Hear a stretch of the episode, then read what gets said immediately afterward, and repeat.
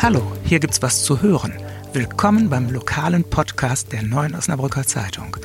Heute geht es um illegale Beschäftigung im Rotlichtgewerbe und um die Tücken bei der juristischen Aufarbeitung. Wenn wir schon beim Licht sind, manche Leute machen sich ja frühzeitig Gedanken über ihre Weihnachtsbeleuchtung. Die Stadt übrigens auch. Allerdings wohl erst für Weihnachten 2020. Das ist heute ein Thema im Rat. Über die Ratssitzung gleich mehr in unserem Schwerpunkt.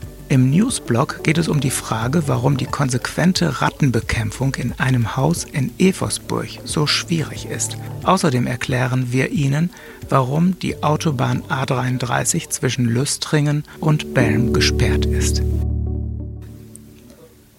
Sie hören immer der Hase nach, den Podcast aus der Lokalredaktion der Neuen Osnabrücker Zeitung. Am Dienstag, den 5. November, heute mit Rainer Lahmann-Lammert. Um das Flatrate-Bordell am Wulfter Turm geht es in einem Zivilprozess vor dem Landgericht. Wegen verschiedener Straftaten hat der Chef dieses Etablissements eine zweijährige Haftstrafe verbüßt.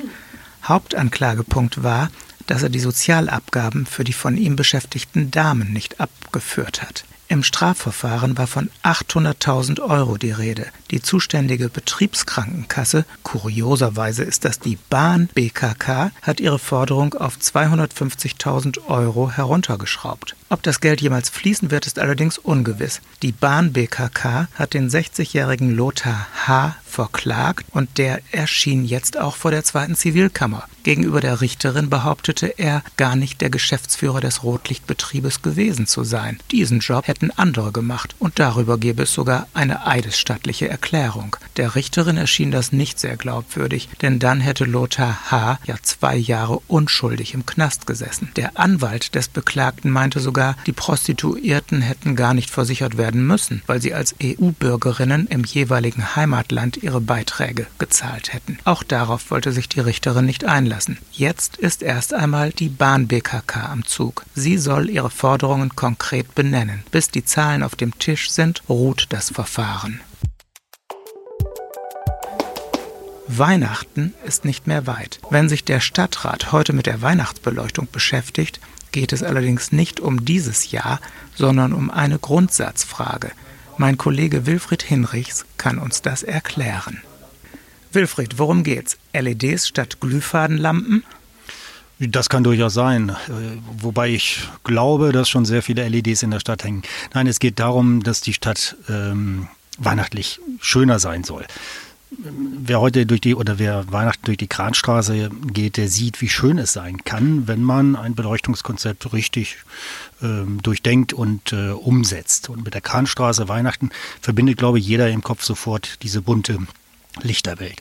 Die Stadt hat sich ähm, 2011 aus der Beleuchtung zurückgezogen, hat die Großbäume am Wall ausgeknipst aus finanziellen Gründen. Wenn ich mich recht erinnere, ging es da so um 20.000 Euro.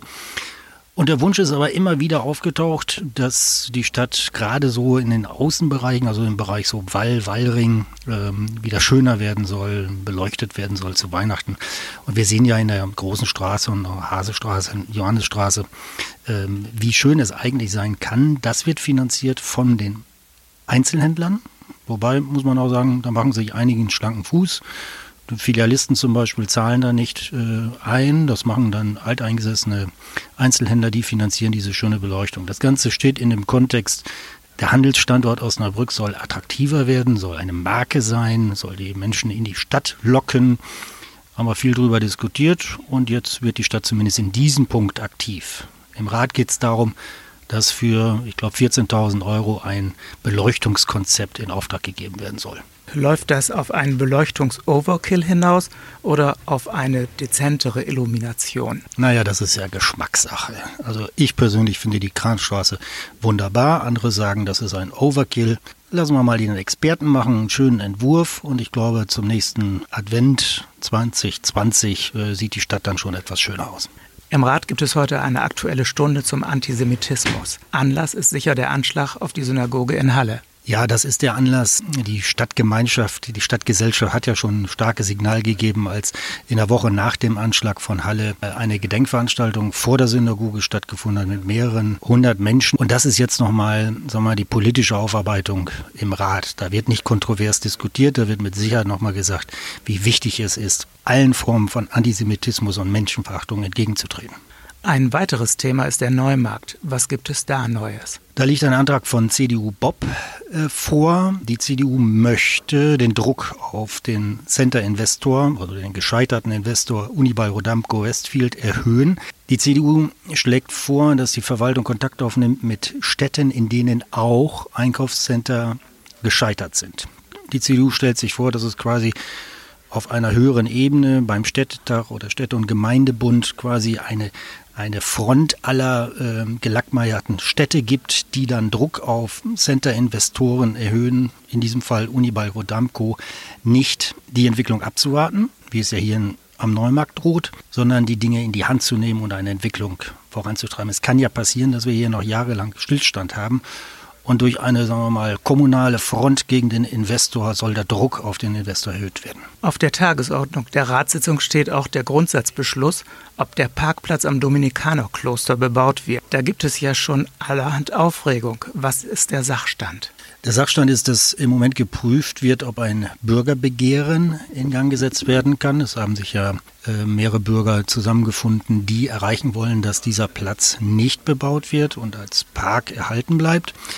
Ähm, es liegt der Vorschlag vor der Verwaltung, auf diesem Parkplatz ein Geschäftshaus zu bauen oder ein Verwaltungshaus, auf jeden Fall mit Wohnungen. Und der Rat äh, muss jetzt heute Abend entscheiden, ob er grundsätzlich dafür ist, diesen Platz zu bebauen. Ich glaube, es wird eine große Mehrheit geben. Die Bob-Gruppe wird nochmal darauf pochen, dass man daraus eine wunderschöne kleine Grünfläche machen kann. Ich persönlich glaube nicht, dass eine Grünfläche an dieser Stelle, wo täglich 25.000, 27.000 Autos vorbeirauschen, äh, tatsächlich sinnvoll ist.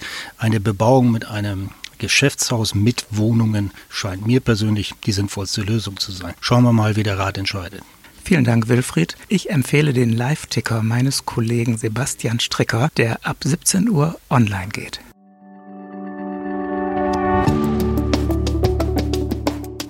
Wir kommen zum Newsblog.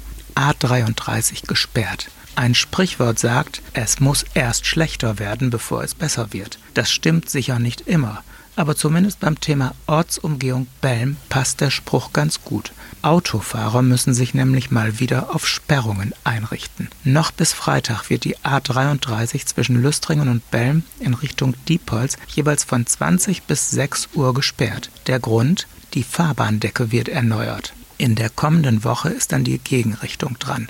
Besser wird es dann aber auf jeden Fall. Anfang Dezember soll die neue Ortsumgehung feierlich freigegeben werden. Das Rattenhaus kommt nicht zur Ruhe.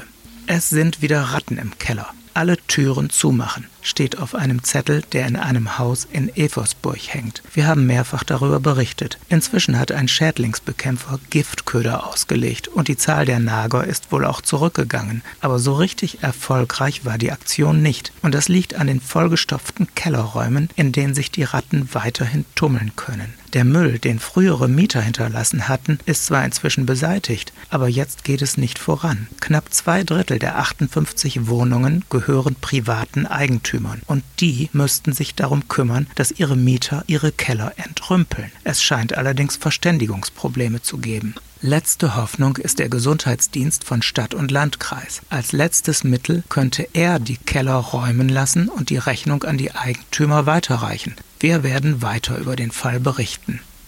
Das war unser heutiger Podcast aus der Lokalredaktion der Neuen Osnabrücker Zeitung. Ein Hinweis in eigener Sache. Wir würden gerne wissen, wie Ihnen immer der Hasenach gefällt. Dazu haben wir eine kurze Umfrage. Den Link dazu finden Sie in den Show Notes oder auf noz.de-os Podcast. Danke fürs Zuhören. Am Mittwoch melden wir uns wieder.